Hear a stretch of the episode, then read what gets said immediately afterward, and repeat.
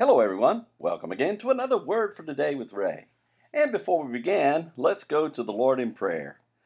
Heavenly Father, we thank you so much for your Word.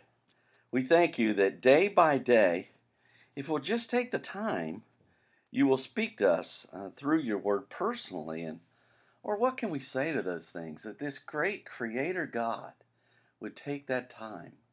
And so we pray today, Lord, that as our hearts and our minds, our eyes and our ears are open and ready to receive from you, uh, that your Holy Spirit will guide us into all truth and empower us to live according to that truth.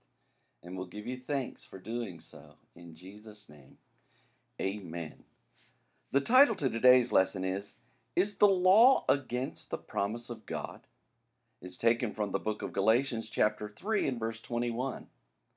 With all this discussion about the promise of God and the law of God, Paul the Apostle might seem to have exhausted all his persuasions toward the church members at Galatia. However, to be sure there was a clear understanding, Paul adds further discussion about the relationship between God's promise and God's law. In chapter 3 and verse 21 of the book of Galatians, he wrote, Is the law then against the promises of God? God forbid.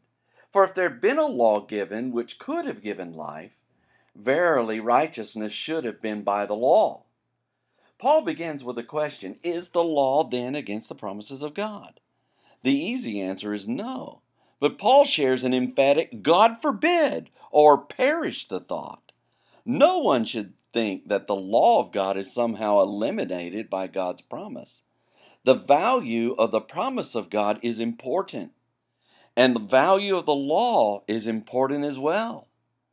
Paul goes on to say, For if there had been a law given which could have given life, verily righteousness should have been by the law.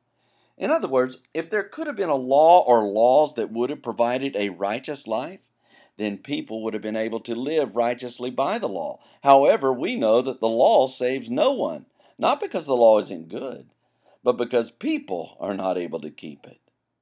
There is none righteous, no, not one, wrote Paul in the book of Romans, chapter 3 and verse 10. The law of God was added so that we could know that we are lawbreakers. And it is in our very nature to be breakers of the law of God. The promise of God is shown to be extremely necessary by the law, and without God's promise, we would be doomed. There are no laws that provide righteous living.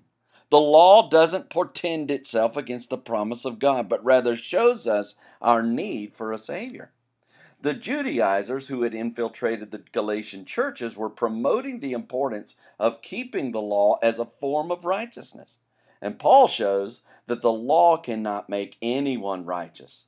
The promise of grace was given by God, and the law of God shows the need for God's promise. They both work hand in hand. Paul adds more to this line of thinking, but we will save that till next time. So, next time we will see how the law concludes everyone under sin and shows us our need for Jesus. So read ahead and let us join together then. Until tomorrow, there is more. may the Lord bless you and keep you.